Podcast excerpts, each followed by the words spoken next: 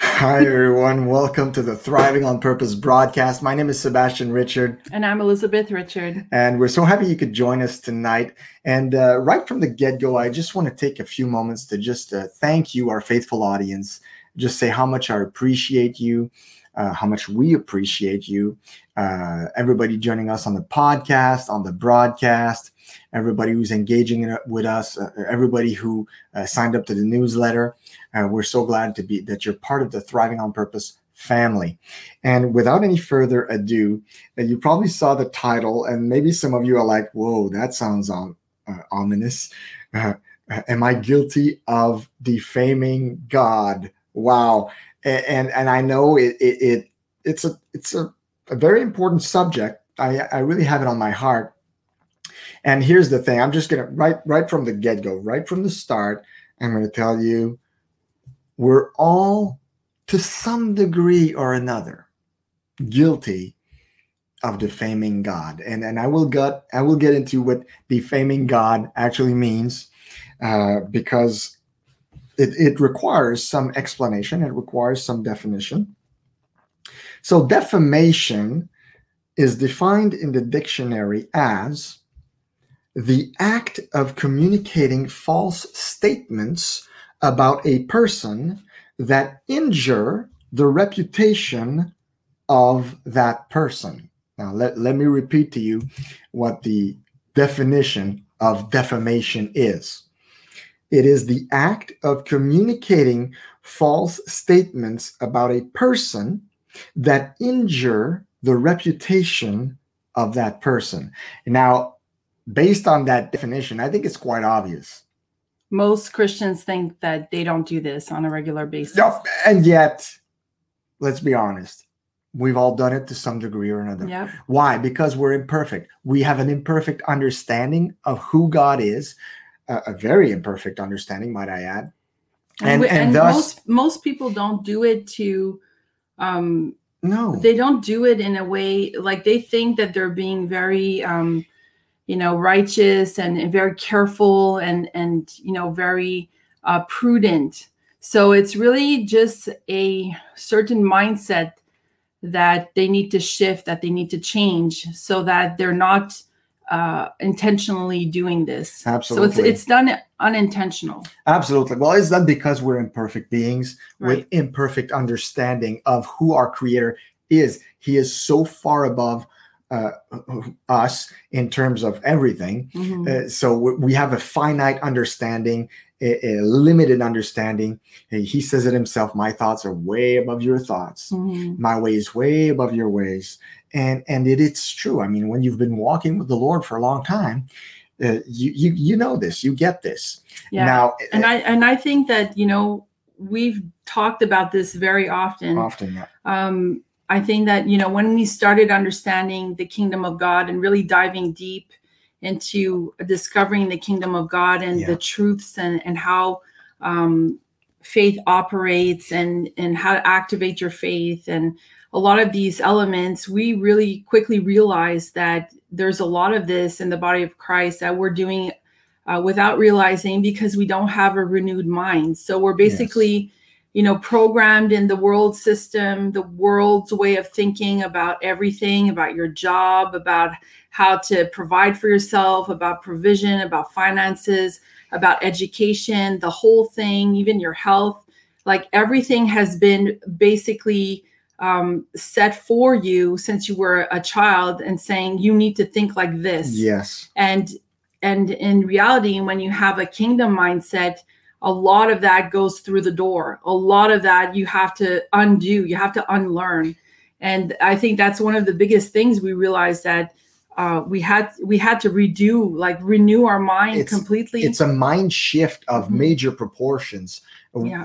because a lot of the things of the kingdom operate in reverse or in, in the opposite way of, of, of, of how what the Satan world, has put in place. Of basically. What Satan has put in place. He's yeah. perverted everything. Yeah. And we're going to talk about perversion uh, uh, a little later, uh, but I love how you say that the, the world system is messed up mm-hmm. in its uh, in its ways and its way of doing things, and also in the uh, in its perception of God. For example, when we uh, like many people who have homes, who have a house uh, or cars, uh, we, we sign for an insurance policy. Mm-hmm. And in the insurance policy, if you take the time to read it, they have a certain section that is called Acts of God. Now, what are acts of God? Is it when you receive a big check in your mailbox? Or is it when you're so showered with grace that you tears start flowing? No, no. According to the insurance policies, acts of God is whenever really bad things happen. Mm-hmm. So uh, a tree falls on your car. That's an act of God. An earthquake. That's an act of God. Uh, a flooding from a river nearby. Act of God. So and everything in those that, cases, they will not pay you, well, even if you paid them for months and months. So you say, sign this, and in reality, they're saying, "Well, if God did this to you, we will not pay you." We work for the it, devil, you know, so so we don't care if what God does. Like we work for the devil, and he doesn't want to pay for acts of God. So think about how twisted that is. Well, the devil is making you believe that God is wanting to, you know. Make destroy a tree your fall home. On your yeah. car, and because of that, well, sorry, you know, we couldn't predict this. This is what you know. This is not the normal thing, so we're just not going to pay for whatever it is. Well, you know? see that that Tornadoes is is, or is a is a way of defaming the name of God. It's, yeah. It defames God, and it's right there in our insurance policies. I know. And I was talking to my aunt the other day, and we were talking about how the the weather is so wacky. Um, you know, we've here in Canada, we've had like a lot of rain all of a sudden, like usually July is pretty nice. And then lots and lots yeah, of rain bad. And then big hot temperatures and just, you know, kind of out, out of the normal and then cold, cold, like before that. And it was really, really weird. And she's like, I don't know what's going on everywhere around the world. There's all kinds of things going, going wrong with the weather. And then she says, it makes you wonder, you know, what, what is God doing? Like, what's going on, you know, with God? Yeah, yeah when things are out of whack, we, we, we, well, not, not all of us, but, but sometimes the reflex is like, what is God doing? Mm-hmm. Like that's the, you know, the, for, for the people in the street or whatever, what's God doing? Uh, and so I addressed this in, in detail in chapter five of Kingdom Fundamentals. For those of you who are just joining us, for those of you who haven't been following Thriving on Purpose for a while, I just published on July first, my, my latest book called Kingdom Fundamentals, in which I dive very, very, very deep into things of the kingdom of God, how the kingdom yeah. of what the kingdom of God means and what it means for you. In other words, what the what the kingdom of God, how it operates and how you should operate in it or what you should know about it. Mm-hmm. So uh, in, chapter five is about the love of God. I titled it, God is Good All the Time. I, I titled it that because we say that all the time, right? We we always say, like in church, we have this like, it's a it's like a rhetoric. It's a popular rhetoric. You, you go in church, you say, God is good. And the other person say all the time. Yeah. Mm-hmm. And we say that all the time. Yeah. But do we really understand it? Do we really mean it? Do we really live it? And when people talk with us or when they, they observe us, do they really come to believe that God is good all the time? So we're going to look a little bit about this because that is part of it for the Christian. It is part of how we sometimes defame uh, God, okay? Dwight L. Moody said this, and I really like this quote. So Dwight L. Moody said, if you can really make a man believe you love him, you have won him. And if I could only make people really believe that God loves them, what a rush we would see for the kingdom of God. Right. That is such a powerful statement mm-hmm. because it is central to everything that God is and to everything that man needs. And it's the love of God. And yet, it is one of the things that we misunderstand the most. In uh, Ephesians chapter three, verses eighteen and nineteen, I'm gonna I'm gonna read it to you from the New Living Translation. I love how Paul basically says that we just don't get it. We don't get the love of God. Here's what he wrote: Ephesians three, eighteen and nineteen. That's from the New Living Translation. And may you have the power to understand, as all God's people should, how wide, how long, how high, and how deep his love is. May you experience the love of Christ, though it is too great to understand fully. Then you will be made complete with all the fullness of life and power that comes from God. So in other words, Paul is saying here that his greatest hope is for us to understand the love of God. That's one part. That, that's the first part.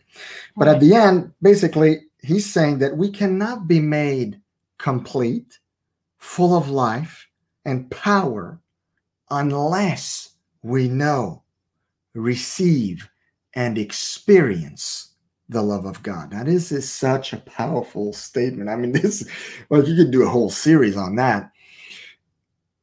And and it's, uh, I think the chapter five in, in Kingdom Fundamentals, which talks about the love of God, is, uh, is probably one of the biggest, yeah. longest chapters in the book. And uh, and when we started learning about this kind of content, we didn't even realize, you know, that, like, we always assume when we're talking together that we know that God is good. You know, it, you don't, like any Christian you'd ask, you think, you know, God is, has like a side to him that's, you know, not righteous or not what the Bible says, or like everybody's gonna, every Christian's going to say, no, not. God is perfect. God he's is righteous. He's wonderful.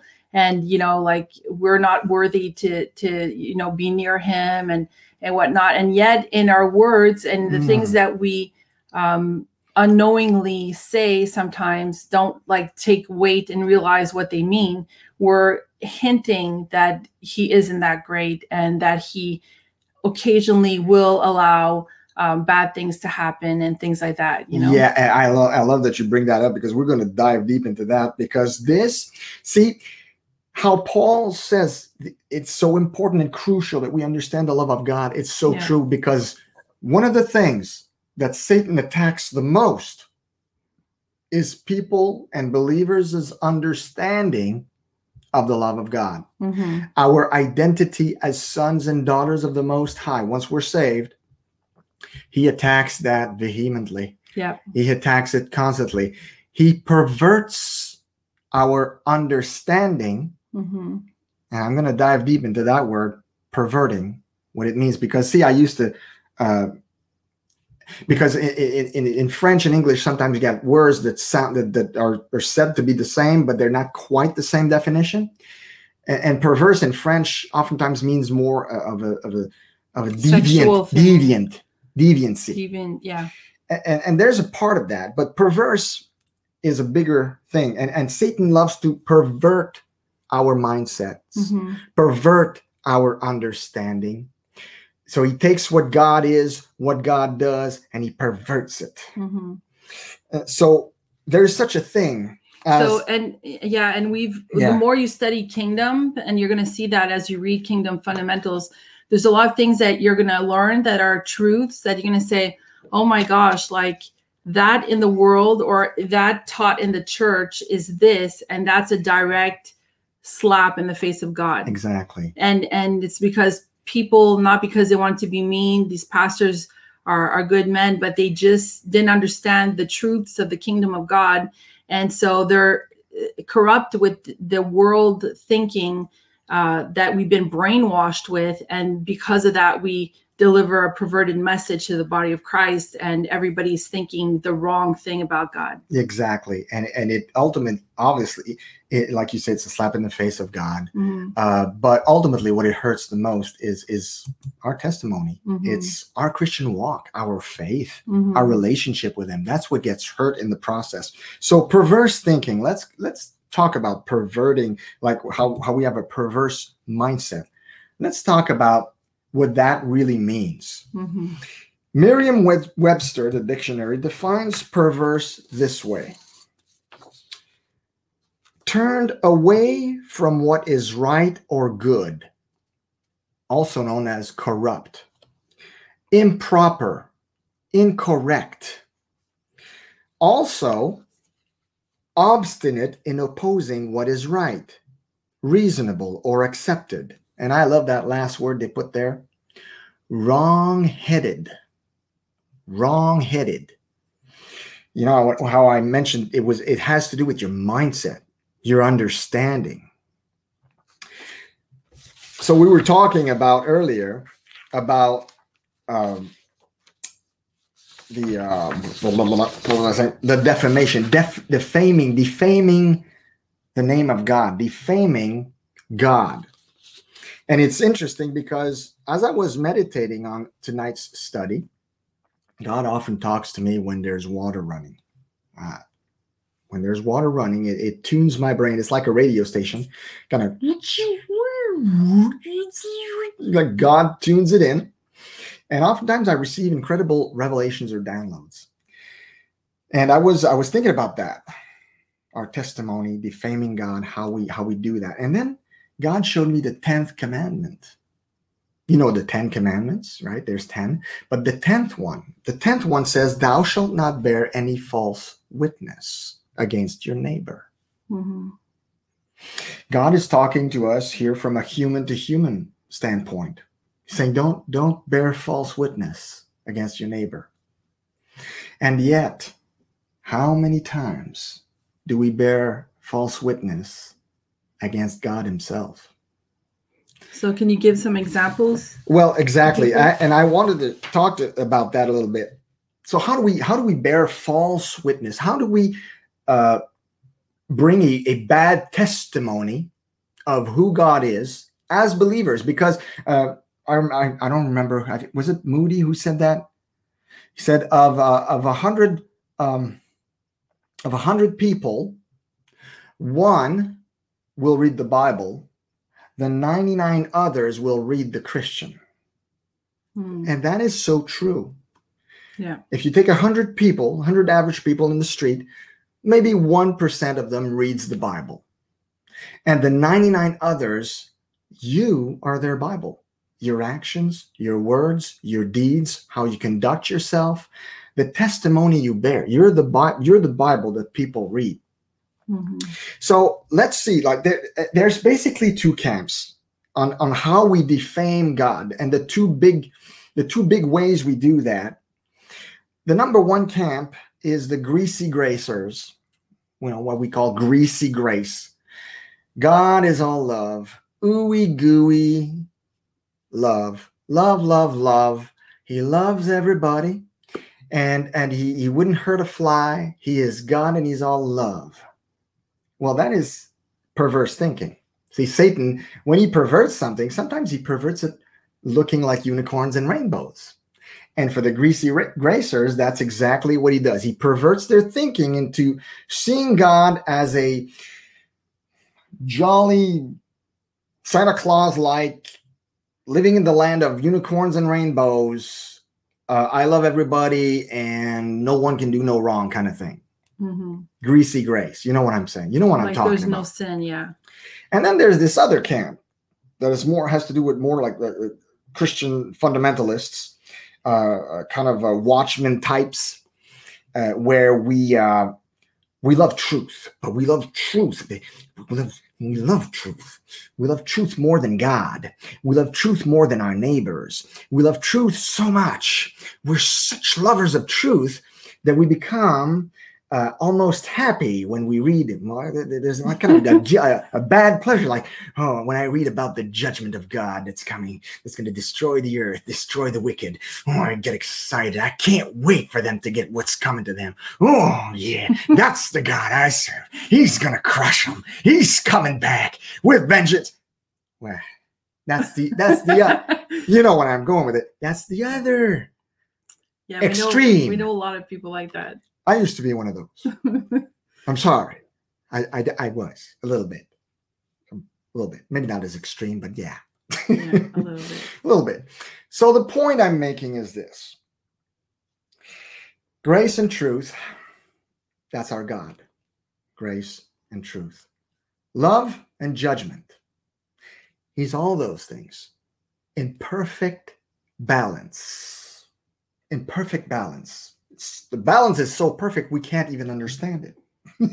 No, because we have it. People of the prophetic talking all about grace and revival and and a mass uh, mass salvation happening and people coming to God and saying, no, what are you talking about? There's no judgment coming. Only good stuff. Only good and, stuff. And then there's the and other people the other who are camp. like, you're saying, tsunamis are coming. Earthquakes are coming. Make sure you stock up on food and ammo. It's going to hit big. The economy is going to crash. We're all going down. We're going down, baby. So there's these two camps. They're both right to some degree. Yeah, absolutely.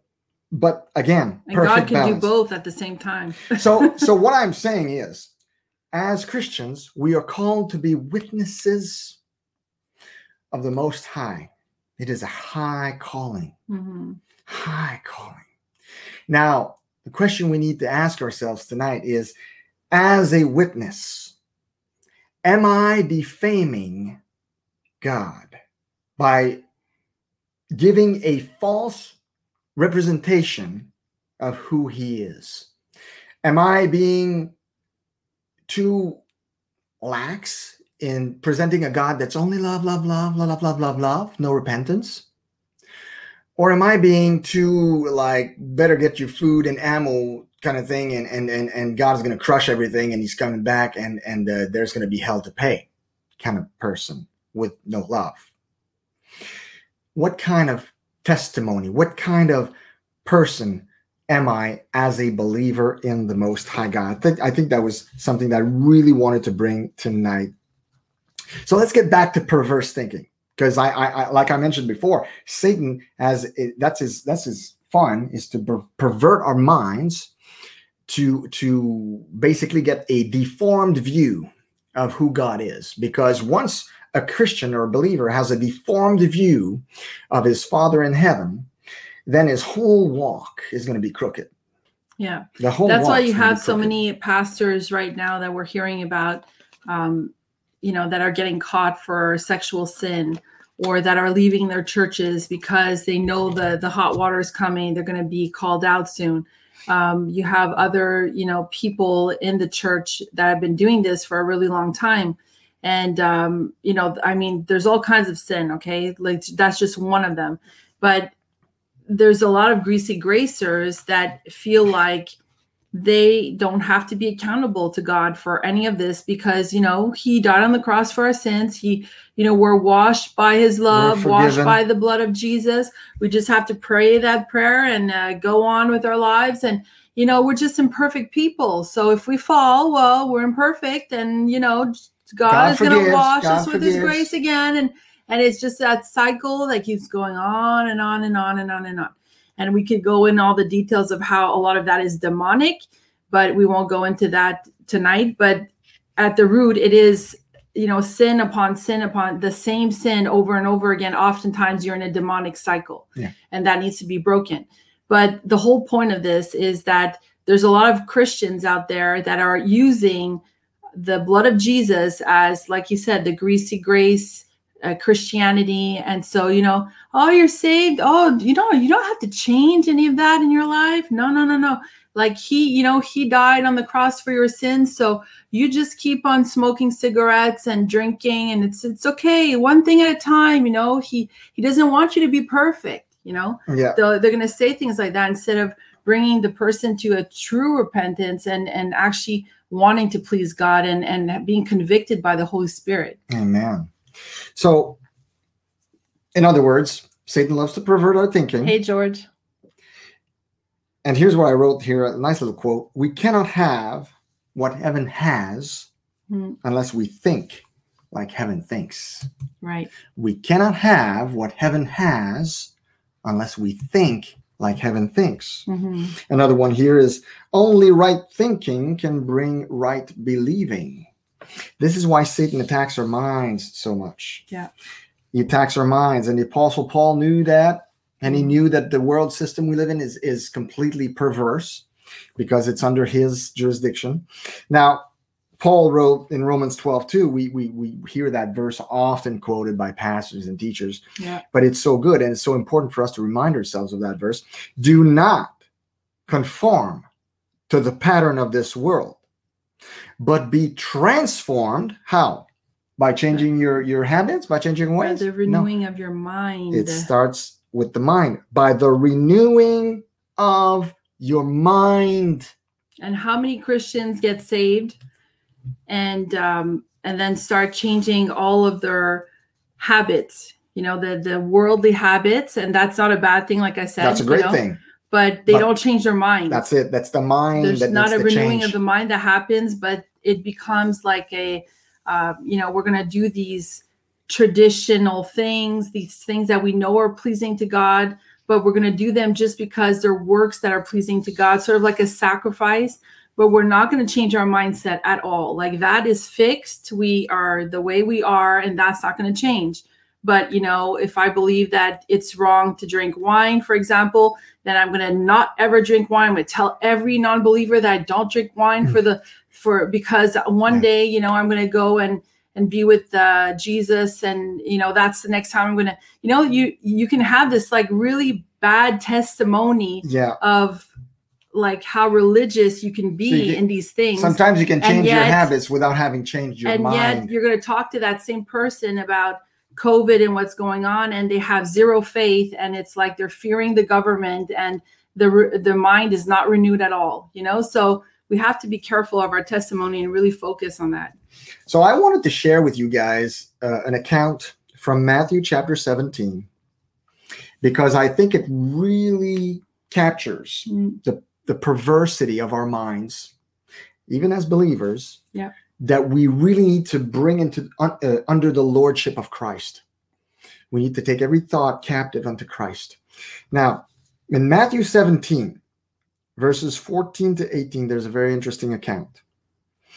It says this: when they came to the crowd, a man approached Jesus. So they is Jesus and his disciples. A man approached Jesus, Jesus and knelt before him. Lord, have mercy on my son, he said. He has seizures and is suffering greatly. He often falls into the fire or into the water. I brought him to your disciples, but they could not heal him. Mm. Now, what does Jesus say? You poor man, come here, let me heal your son. No, wait, that's not what he said. What is written here is Jesus saying, you unbelieving and perverse generation, Jesus replied. How long shall I stay with you? How long shall I put up with you? What? Mm. What? Bring the boy here to me. Jesus rebuked the demon, and it came out of the boy, and he was healed at that moment.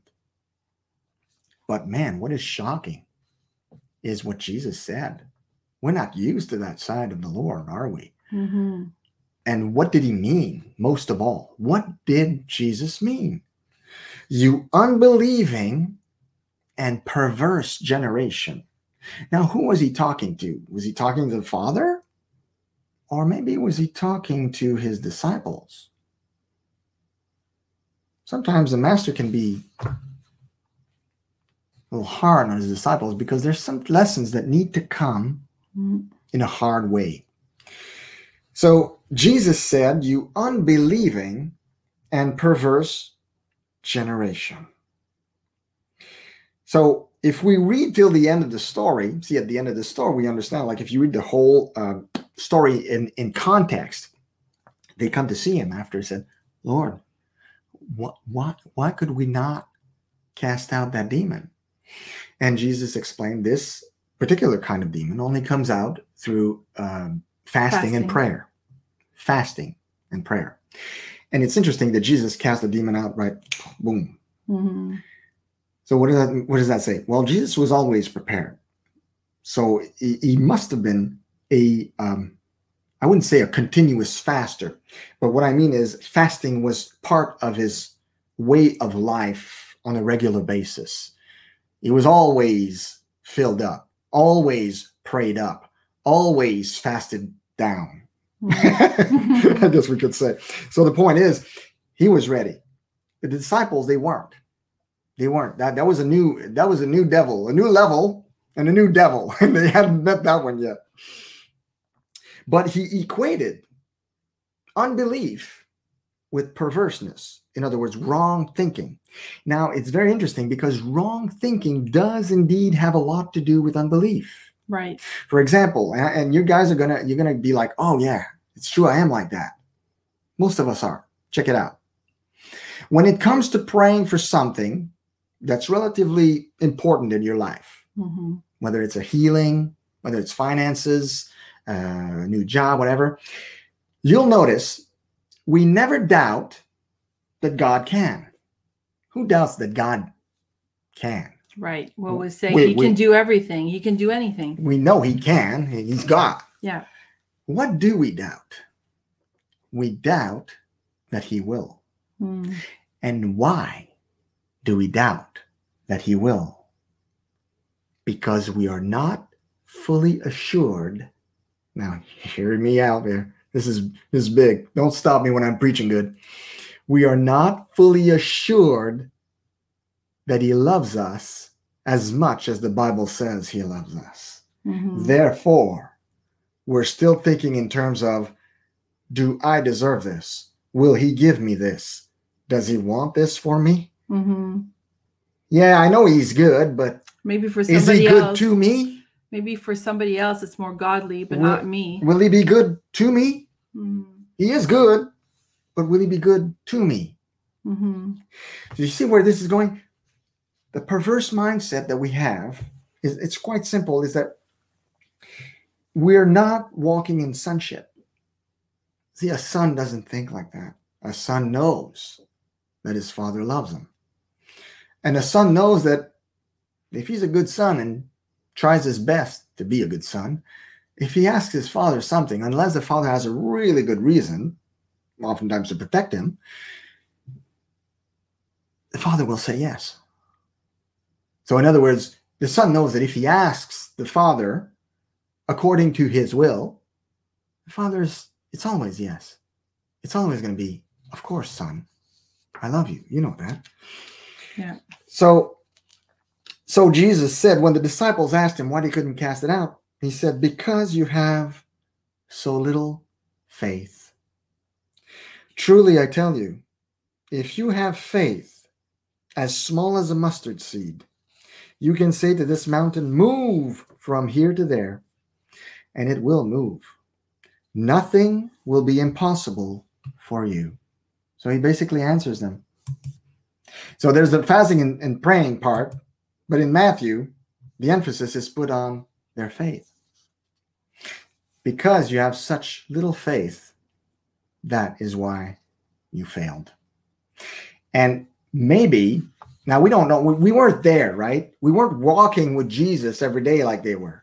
Mm-hmm. So we don't know the whole dynamic of the situation. We just have this account where Jesus gets kind of like edgy with them and calls them a perverse generation, faithless and perverse. Now, we don't know how much teaching had come prior to that event. Maybe he had been trying to get that nail in for a while. We can only assume. But he was nevertheless disappointed in their level of faith. Mm-hmm. Now, there's another story. We're, we're talking about the, our perception of God. And there's another story that I want to share with you guys. It's so good. I call it, in the book, in Kingdom Fundamentals, I call it the Tale of a Tower.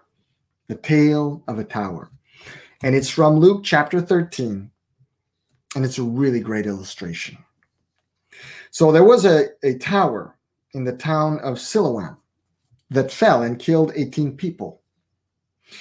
Now, you can imagine an event like that would have been the talk of the town and maybe the neighboring towns. It's huge news. It's it's big. It's it's impressive. It's shocking. It's a, I wouldn't say it's their nine eleven, but it was a big deal. eighteen people fell, tower falling on them. Mm-hmm. So it was a shocker. It was an act of God. Huh? no, no, it wasn't.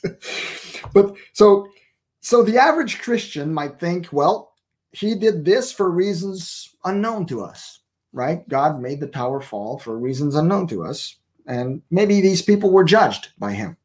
That's often how we reason, isn't it? Yeah. And yet, what did Jesus say about that event? It is so interesting what he said. So it's in Luke chapter thirteen, verses four and five. He turns to his disciples and says, "Those eighteen on whom the tower in Siloam fell and killed them, do you think that they were worse sinners than all other men who dwelt in Jerusalem? I tell you, no. But unless you repent, you will all likewise perish." Mm. Wow. Wow. So he knows their hearts. He knows their thoughts. He knows what they're thinking. And he addresses it right there, the, the perverse thinking. So do you think they were worse sinners than the others? No, they were not. Now that's interesting, isn't it? Mm-hmm. They were not worse. But then, and then he gives a warning. Unless you repent, he's talking to the crowd, unless you repent, you will all likewise perish. What does that mean?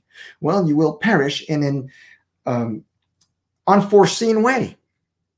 You don't know when your hour is going to come. You might get hit by a car. You might get sick and die.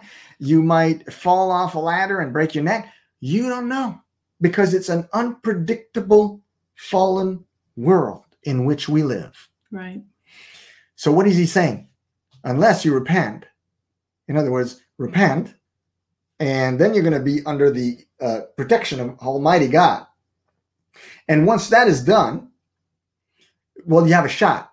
There's going to be more angels dispatched in your favor. It doesn't mean you're not going to die, but just means you might only, you will only die when his appointed time comes for you, and not from Satan coming after you by falling a tower on you, smashing a car into you, or whatever. It's going to be his time, his time. But it's interesting, and the repentance part too, because the repentance part, we know that that's what gets you entrance into the kingdom, and eventually when you die in heaven, right? Right. So it's a really interesting, interesting passage, and we learn a few things in this passage. So I wrote, I wrote this, and that's in, in Kingdom Fundamentals, giving you an, some nuggets here. Contrary to what most people thought, the tower didn't fall as a result of God's judgment.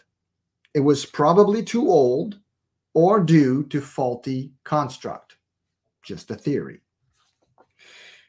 Number two, the people who died in the accident were not worse than any of the others in the city. That, that I thought was, that alone was the nugget of nuggets. And finally, we need to repent so we can be saved, because we know not how our end will come in this fallen, broken, and unpredictable world. So here's what I'm saying. God is good all the time. It's true. And he doesn't want any harm or ill or pain or suffering or even, even death for any human being made in his image. That was not his plan. That was not his plan. That was not his will. In Ezekiel eighteen twenty-three, we read this. Very interesting. He talks about the wicked. Here's what God had to say about the wicked. "Do I take any pleasure in the death of the wicked, declares the sovereign Lord? Rather, am I not displeased, am I not pleased when they turn from their ways and live?" He doesn't take pleasure in the death of even the wicked. So imagine in the death of his children, illness, pain, suffering. Hmm. Think about that for an instant. And in verses, uh, the same place, Ezekiel eighteen, verses thirty and thirty-two, says, "Repent. Turn away from all your offenses. Then sin will not be your downfall. Rid yourselves of all the offenses you have committed, and get a new heart and a new spirit. Why will you die, people of Israel? For I take no pleasure in the death of anyone, declares the sovereign Lord. Repent and live." Mm. Repent and live a full life. A full life. Now, earlier I said this was the wicked. What about the children of God? What about his children? Well, that's even that's the good part. Yeah. Jesus addresses this in Matthew chapter seven. He's talking about us in relation with God when we pray. When we pray to God as a child, to a father. And I love how he portrays it. Matthew chapter seven, verses nine and eleven says, "Which of you, if your son asks for bread, will give him a stone? Or if he asks for a fish, will give him a snake? If you then, though you are evil, know how to give good gifts to your children, how much more will your Father in heaven give good gifts to those who ask him?" Yeah. So he puts us in a, in such a context. He brings us back to ourselves. He's basing, he's basically saying, if you who are evil, finite in your understanding, unwise, foolish, are able to give good gifts to your children when they ask, do you think yourselves superior to God? Mm. If you, wretched that you are, are able to give them good things and want to do so, why do you ascribe to God things that make him more wretched than you are? Think about that. See, as a father, and as a mother and a father, as parents, right? We We get that. Like when, like you read it, when, when before your parents, you read that and, and you get it because you, you can imagine yourself. But when you have children, it puts it in context big time. But you know what? I think that a lot of people, you know, see God as um, someone that gives blessing, but spiritual blessing. Yeah. They don't believe that God cares about what car you drive to go to work, or if your car break, breaks down, or um, if you have enough money to pay for uh, childcare, or, you know, homeschooling stuff that you need, or whatever it may be, the needs that you have. And God, yet he does care about, about all those things, because they are part of your life. And they are part of child. Everything that you're doing. It's like, it's sort of like, you know, if, if my son tells me, Uh, Mom, you know, I'm really, really interested in becoming a video editor, and I just love computers, and, and uh, you know, I love editing compu- uh, and fixing people's laptops and all that. And, and I don't know a thing about that. Okay. I, that's not my thing. I don't know how to fix a laptop. And, you know, am I going to say like, you know, that's garbage, I want nothing to do with that, I don't support you? No, I'm going to say, oh, well, that's really cool, you know, and whatever he needs, you know, to to go and study this, we're, we're going to help him to to put money aside to get it, right? You're going to encourage your, your son to uh, move forward in things that, you know, are going to help him, are going to, you know, create a good future for him, are going to help him to to get money uh, to, to provide for himself, right? You're mm-hmm. not going to say, oh, I don't approve of that, so I want nothing to do with that. And God is the same way. Like he knows that you have needs, you know, even yes. That's like a poor illustration. I mean, some of you need uh, money because you need to eat, you need to feed your kids, right? And, you know, we all know, like with this COVID uh, situation, a lot of people lost their jobs. A lot of people are still on this um, government check that they're living off of, and they have a hard time getting another job. I mean, and they're waiting for deliverance. They're waiting for God to, to intervene, right?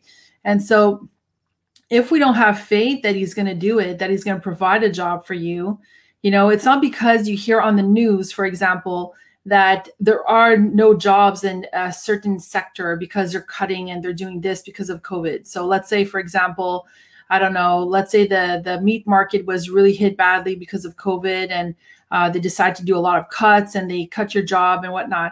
Well, it doesn't mean that you won't get another job in the same field. If God, if God wants, if you want to be there, and God doesn't have another plan for you, because sometimes, you know, God will use the situation. Sometimes he has better for you. To yeah. place you in a better place, right? Yeah. So the, the question is not, God, give me another job similar to the one I had.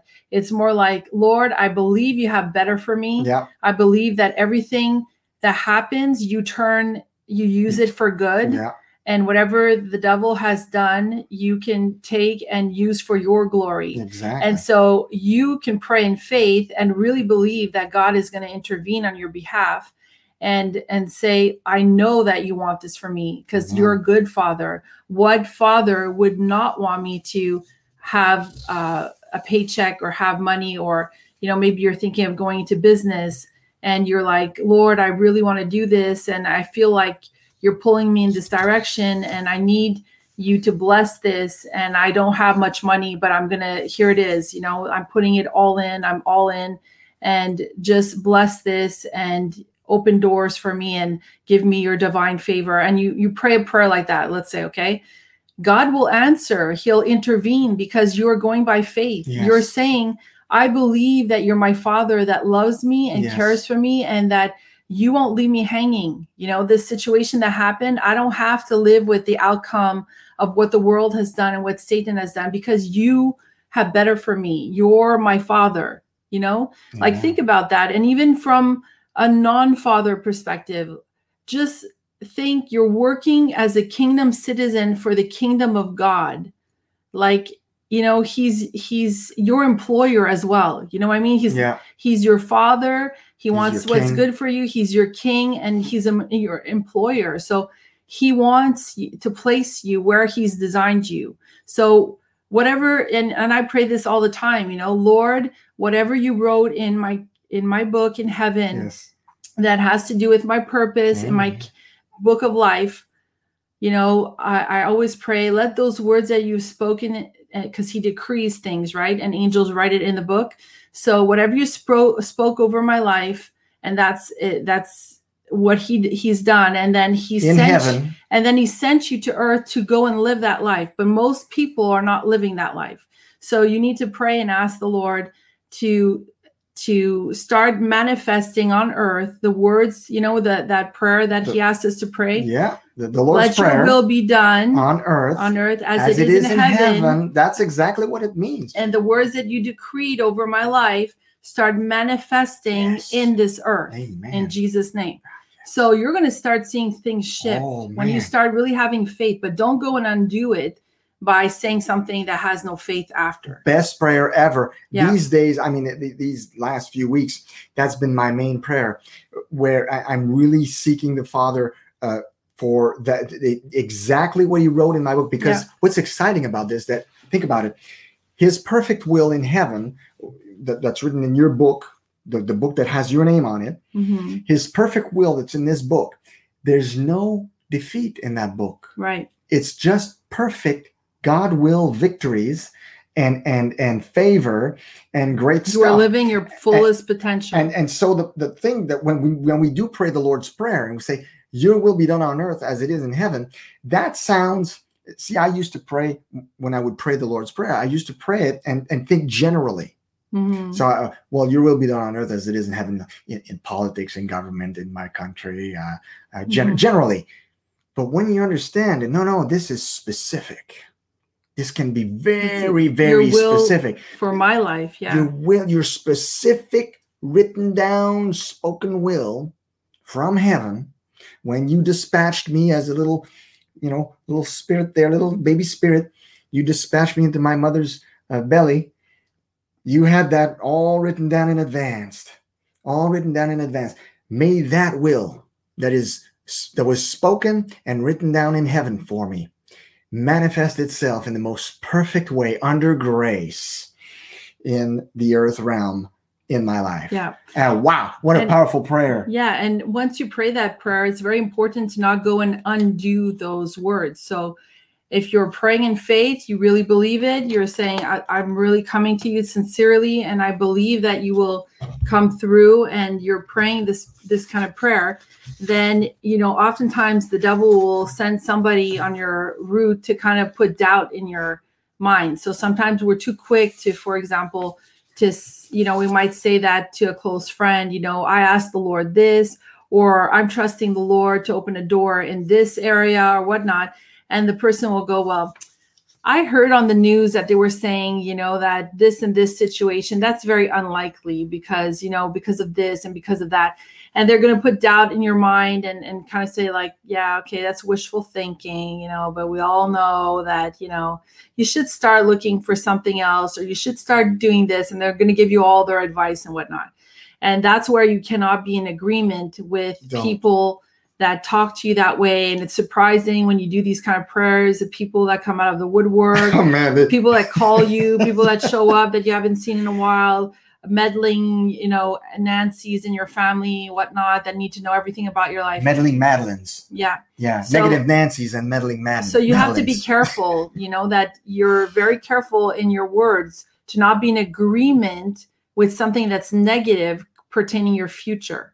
So if you, you're, um, hope, like you're not in hope, but you're in faith of a certain situation, then you're, you're always saying, well, I trust that God is going to uh, come through, or, you know, you may want to just keep it for yourself and just wait yeah. for God to, to do these things. Or you might be very bold and want to talk about it, but just, you know, don't be in agreement. If somebody says, with the negative you know, stuff. you know, this, it's usually like this, like, don't be like, yeah, I know. Like, don't yeah. say stuff like that. Because the Bible says where just two say, or two or three agree, there, there it's going to be, it's going to be done. So yeah. if you, if you so agree you, with the positive, if you agree with the good stuff, so agree with people who have a, a big faith, agree yeah. with people who see big for so your life. So what, what you can say is something like, I know what it looks like. I know what it appears like, you know, it doesn't look like that's the this, thermometer. This thing should happen, but I believe it will, you know? Amen. Uh, I, you know, and it depends who you're talking to. Like, it's hard for me to ex- give you an example. Like, if they're not Christian, it's a certain way. If they are Christian, it's a certain way. But usually we, we try, we've, we've said to ourselves, we try to get off the topic as fast as we can with a non-believer because they just can't understand where you're coming from in the first place. Yeah. And when you start applying faith and start getting even crazier in your faith because you're you're going up in your faith, it sounds even more crazy what you're yeah, asking. Don't don't throw your for. pearls to swine. So, so in other words, your pearl, your your faith nuggets, your faith uh, statements, those are pearls. Mm-hmm. And and when when you're with unbelievers, they they they're gonna they, they're gonna rend they're, they're gonna try to rip that apart. Like you have so to you have wanna... the faith to back it up and be bold enough if you if you want to use it as a testimony and you believe that the Lord is wanting you to share it. Like, for example, you know, I've heard of of stories of people that have been diagnosed with cancer, for example, and they're in the office and they had a shocker, but they understand um, they understand kingdom faith. So when the doctor says you have this or you have that or whatever, they say, I know that's what it appears like, but I believe that my God is going to heal me of this, you know? So they're not, um, they're not saying, yes, I believe I'm going to die. Yeah. Or, you know, if they say, I just, have, I have six months yeah. to live. Oh, oh yes, they're six not, months. They're okay. not in agreement no, no, with not. it. They're saying, I know what it appears like, but the Lord is going to heal me. Yeah. I, that, there's been stories of women that were very bold like that. And so that becomes a really amazing story because yeah. God will not be mocked and he will heal that person. Amen. Right? Because he wants to show his glory through this situation. And most of the times when people have been bold like this, you know, God has backed them up and they got healed and they went in for a testimony and the doctor said, oh my gosh, like, I don't understand how to explain this. This is a miracle. I can't say, I can't say anything else. Right? Yeah, exactly. And so everybody's story is different, but God always wants you to be healed. He always wants you to be Uh, you know, well, thriving, because you have to understand that the purpose, the, the purpose that you're here on earth is to glorify him through many different ways. And you can also glorify him through your finances. You can glorify him through your business that you mm-hmm. create. You can glorify him through what you do with your finances that he blesses you with. If he's blessed your hands, which you know, let's say you're believing in the scripture that says that he will bless the, the work of your hands, right? Mm-hmm. And you're applying this principle, you're applying this uh, promise to whatever you're doing, then you're in faith with it. You get the money that goes with it because God is blessing it. What do you do with the money? You start blessing others with that money. You know, you bless your family, you provide for your needs, but then you you bless the kingdom of God, right? And the Holy Spirit will show you where to plant those seeds, where to bless other people. So All this to say is that if we have a perverse thinking that God won't do this because, you know, uh, you're not worthy of having a nice car and you're not worthy of having money because you would spend it or this and that or whatnot, you're not having a renewed mind. You're not having the right mindset, because in the kingdom of God, it's all about sharing. It's all about blessing others. Yes. It's all about doing good conduit to other people. And oftentimes, I'm sorry for those of you that don't understand this, but, and I know because I used to think like that years ago, but you can do a lot of good with money, hmm. a lot more than, you know, um, making food in your kitchen and trying to go bring it to the poor people uh, in a certain area in, in your town, let's say. Like, there's so much you can do. Mm-hmm. At one point, you just can't do anymore because yeah. you're losing the funds, you're running out of funds, you're running out of arms, you're, you know, that's why a lot of these people that are blessed in uh, bigger churches, they're able to do more, right? Their ministry is able to do more. They get more funds. They're able to buy more, do more, have more hands working to do more, right? Mm-hmm. So that's how you have to think. You have to think, you know, God is going to use me. And the other thing is, God will use you as much as you want to be used. If yes. you don't want to be used, like, let's be honest, a lot of you will cringe at me talking about money, but most of you won't even dare to start a business because, you know, it costs money, you know? So yeah. like a lot of you won't put the skin in the game to get the thing rolling. And that's why God is not blessing you in return. Mm. So you have to, He's waiting for you that have first to step. Put your first step. You don't say, oh, well, God, if you really want me to do this thing, give me five hundred dollars so I can start a website and do this. And God that. works the opposite. That's not he how says, God no, no, no. works. No, no. If you really want to do this thing, prove it to me, and then I'll I'll, I'll fund it. Exactly, and and it has to be aligned with your purpose. So, you know, that's a whole other conversation for another time. But Lord, guide me into putting my hands to work in something that is moving me. Holy Spirit, move me towards my purpose. And you're going to be inclined by, you're going to be like drawn like a magnet to what it is that you're supposed to start learning to start that process. You know, a lot of people think like some, for some of you, it's going to be easy. You're going to know, like, God gave you these strengths and this and that, and you're just going to go from there, and He's going to open doors boom, as boom, you move boom, along. Confirmations. And for others, it's figuring it out, and it's speaking to the Holy Spirit and asking for guidance. And then He's drawing you towards a certain thing. And then you, you just have to take a step of faith and move in that direction. And God is really clear. I mean, He's going to show you. You're going to know. You're going to feel it. And the Holy Spirit's going to show you, no, this is not the the what I need to do. Or yes, this is a green light. You're going to know the difference, right? Yeah. And I wanted to, like, when we were talking about earlier about asking the Lord, asking God, mm-hmm. asking as a son asks a father, asking as uh, a servant would ask the king, knowing that the king has unlimited resources. Always asking in faith, knowing that uh, if it, if we ask according to His will, right, according to His, in other words, something that's going to be a good thing, like a healing is a good thing. Mm-hmm. Having the funds you need to, to to to pay everything you need to pay, that's a good thing. Uh, anything that's going to benefit you benefits the kingdom, right? Look, I'll just give you a quick. Ex- uh, but I just want to okay, give a quick ahead. example. You know, wh- when we didn't like, we were following the guidance of the Holy Spirit, but you know, when I got pregnant and had my second child, and I had a job that I was working like two, three days a week, and all, I had to work every Saturday and Sunday. That was part of the, the requirements. It was a governmental job, and I had to work all the time on the weekends. And he worked during the weeks from Monday to Friday. And we're like, well, how can we have a family life if none of us are ever home, like a whole day and evening together? Like we We don't ever have a full weekend together. Mm-hmm. Uh, you know, there's only like these uh, certain holidays once in a while, and we're always working. How can we even have a sit down dinner apart from Saturday and Sunday night? And that's it. That's the only family time we're going to have on seven days. And we knew it wasn't God's will for our lives. So we didn't know like anything about the prophetic. We and didn't we know didn't, about kingdom. We didn't then. know about kingdom and all that, but well, we, we knew, said, we thought Lord, we knew, but we didn't. But we said, Lord, we went by faith and we said, we know, God, that this is not your will for our lives. We know that you're about family. We know that you're about us being together as a family. And this is just not the, this is, we're in the beast system. We knew that much. You know, I used to always say that I lived in Quebec obvious. and I was in Babylon. You know? we were, we were I, in Babylon working and, for the beast. And so I said, I, I I prayed to God, get me out of Babylon. I'm like, we there has to be a, a better way. Lord, show us a better way to live our lives differently so that we can actually have a family and a fam- family life. And one thing led to another. Uh, we we started the process of asking for a transfer for his job. And next thing you know, uh, you know, we made a list of the different places that we wanted to go. And God blessed us with the number one place that we put on yeah, that list. And it wasn't the first place that called. And not only that, but when when he, uh, it wasn't the first place that called, but when we got that number one place, the transfer the transfer was not supposed to happen. No. And but when, before that, yeah. you didn't even say it. We were called to, I think, the third or fourth place on the list. It was uh, somewhere in New Brunswick. Yeah.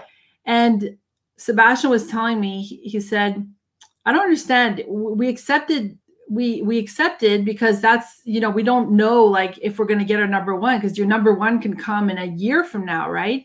And we just want it out. So we're like, okay, well, we'll just accept this transfer. But the process keeps on going, right, until you get to number one. So the number one can ha- they can call you in five years, mm-hmm. and you don't know where you're going to end up, like in five years. But so so I said no. I said I believe that the Lord is going to give us our number one. I just I have this feeling, and and I think it was the Holy Spirit speaking to me, because I did not make one appointment to go see any houses in that area. I didn't do anything. Like, I was just making boxes, saying I'm moving. And that was it. And we waited like really last minute.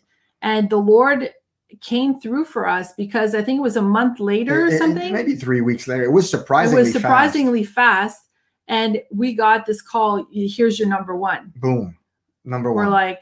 And there were sixteen places we had applied. So, sixteen. You know, like if if if you go by faith that God has the best for you, he will show up. And tell him about the transfer. Like, that's amazing. Uh, well. I, I we talked about the transfer on uh, other broadcasts. We're already an hour into this broadcast, so I'm not going to share the transfer well, I'm today. Gonna say, I'm going to say it quick then.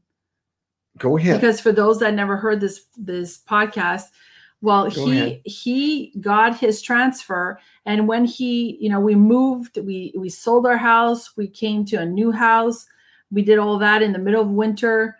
The Lord found us a house in our price range. And we move, and then he goes to, sh- he shows up to work, and they're surprised because they're like, well, what are you doing here? We're we not don't- accepting transfers at this time, because they were undergoing a restructure. Yeah. A restructure it, it, within the, the, the mail sorting plant meant that they were reassigning mail carrier routes to everybody, and it was a big deal and a lot of uh, administration going on. So it was not, a, usually when that happened, uh, all the systems shut down, shut put them out of transfer options, uh, and so so Sebastian's I'm just request like, just like slid in slid, there. It slid in there, and, and, and it was, was accepted. So that was a God thing. That was a God moment where he intervened and made it happen. And there's, you know, a lot of other stories that we could talk about where the Lord has done that for us.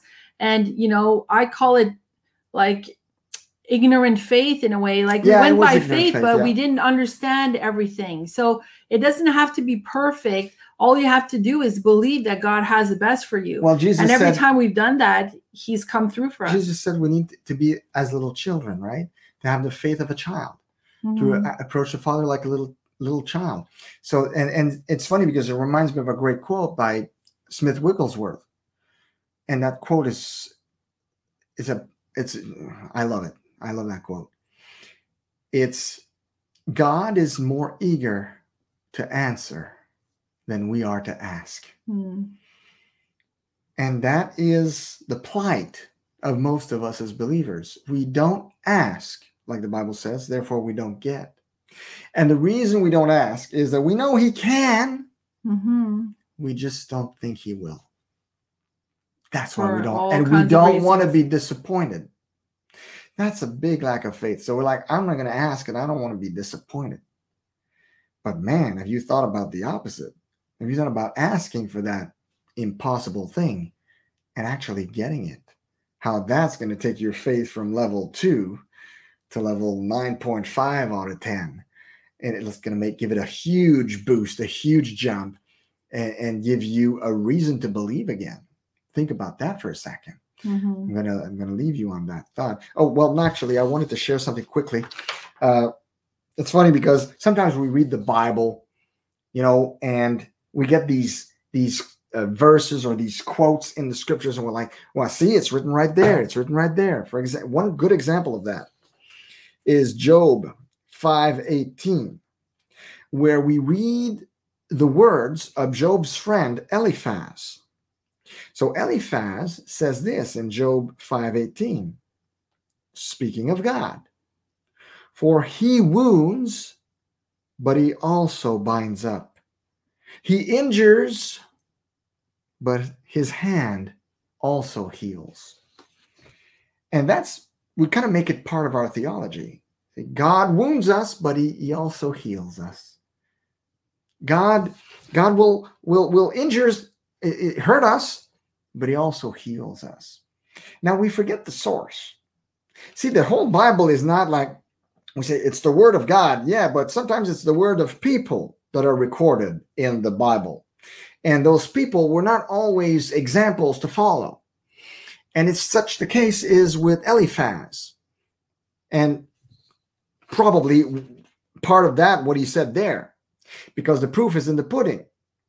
So Eliphaz says this, that God wounds, but he heals. He, he injures, but he heals. So at first glance, it seems to make sense, and it fits with our it, the theology of most churches, right? Right. However, we forget a very important passage closer to the end of the book. We forget the rebuke of God on Eliphaz, mm. where he accuses Eliphaz of having spoken wrongly of him. Mm. So he basically accuses Eliphaz of slander. Here's what he says in Job forty-two, verses seven to nine. "I am angry with you and your two friends because you have not spoken the truth about me, as my servant Job has. So now, take seven bulls and seven rams and go to my servant Job and sacrifice a burnt offering for yourselves. My servant Job will pray for you, and I will accept his prayer and not deal with you according to your folly. Mm. You have not spoken the truth about me, as my servant Job has." So Eliphaz the Temanite, Bildad the Shuhite, and Zophar the Naamahite did what the Lord told them, and the Lord accepted Job's prayer. Mm. And this is this is what I'm talking about. Perverse thinking. He didn't even want them to plead their case. So Think about go, it. You go You're going to mess it up if you he, talk. He, you ask Job to pray for he you. He's going to pray for you. I don't want to hear a word out of your mouth because you're going to, like you said, you're going to mess this up. You have one chance, one shot. Don't mess this up. Give it to Job. But there's so many lessons there. But that's what we that's what we do oftentimes, huh? I mean, I've done this. I, I know, I know. Like I, I I may it sounds like we're it might be a tougher word tonight, but I'm guilty of it. I've done it. I know you've done it. Most people have done it. Anybody need... and, and anybody who's suffered through anything, through difficult times, you know, sometimes we have a wrong way of thinking of why this happened to us. Yeah. Why did this happen? You know, and we have a hard time wrapping our heads around the fact that a lot of what happens most of the time is, is, you know, Satan putting his nose where he shouldn't and trying to hinder us. And, um, you know, the Lord will use whatever is the outcome to to glorify himself and and for your good. And sometimes you're so in the thick of things that you don't see it yet. Yeah. But there is always a plan, because God is not fazed by any of this. He knows all things. He knows everything that happens, and he knows what's written in your book and what direction you're supposed to to go in. So you you do have victory. So you just have to um you know pray, and if you're in a, a storm, to really believe that God is going to see you through and that he has better for you. Amen. So so let's make sure, basically the whole teaching is to make sure that our thoughts align with heaven's thoughts. Right. And um, that we don't defame God. And I like You know, the, the, there was the definition at the beginning of the broadcast of defame, but defame is to take away the fame of. Mm-hmm. Think about that. When we defame God, we take away his fame. We we kind of de-glorify the Lord. So we got to be careful with our words, our thoughts especially, right, because our words proceed from our thoughts. So uh, so if you like this teaching, if you like what we taught tonight, hey, there's a lot where, more, where that came from. It's taken directly from chapter five of Kingdom Fundamentals. And uh, we hope that this has blessed you.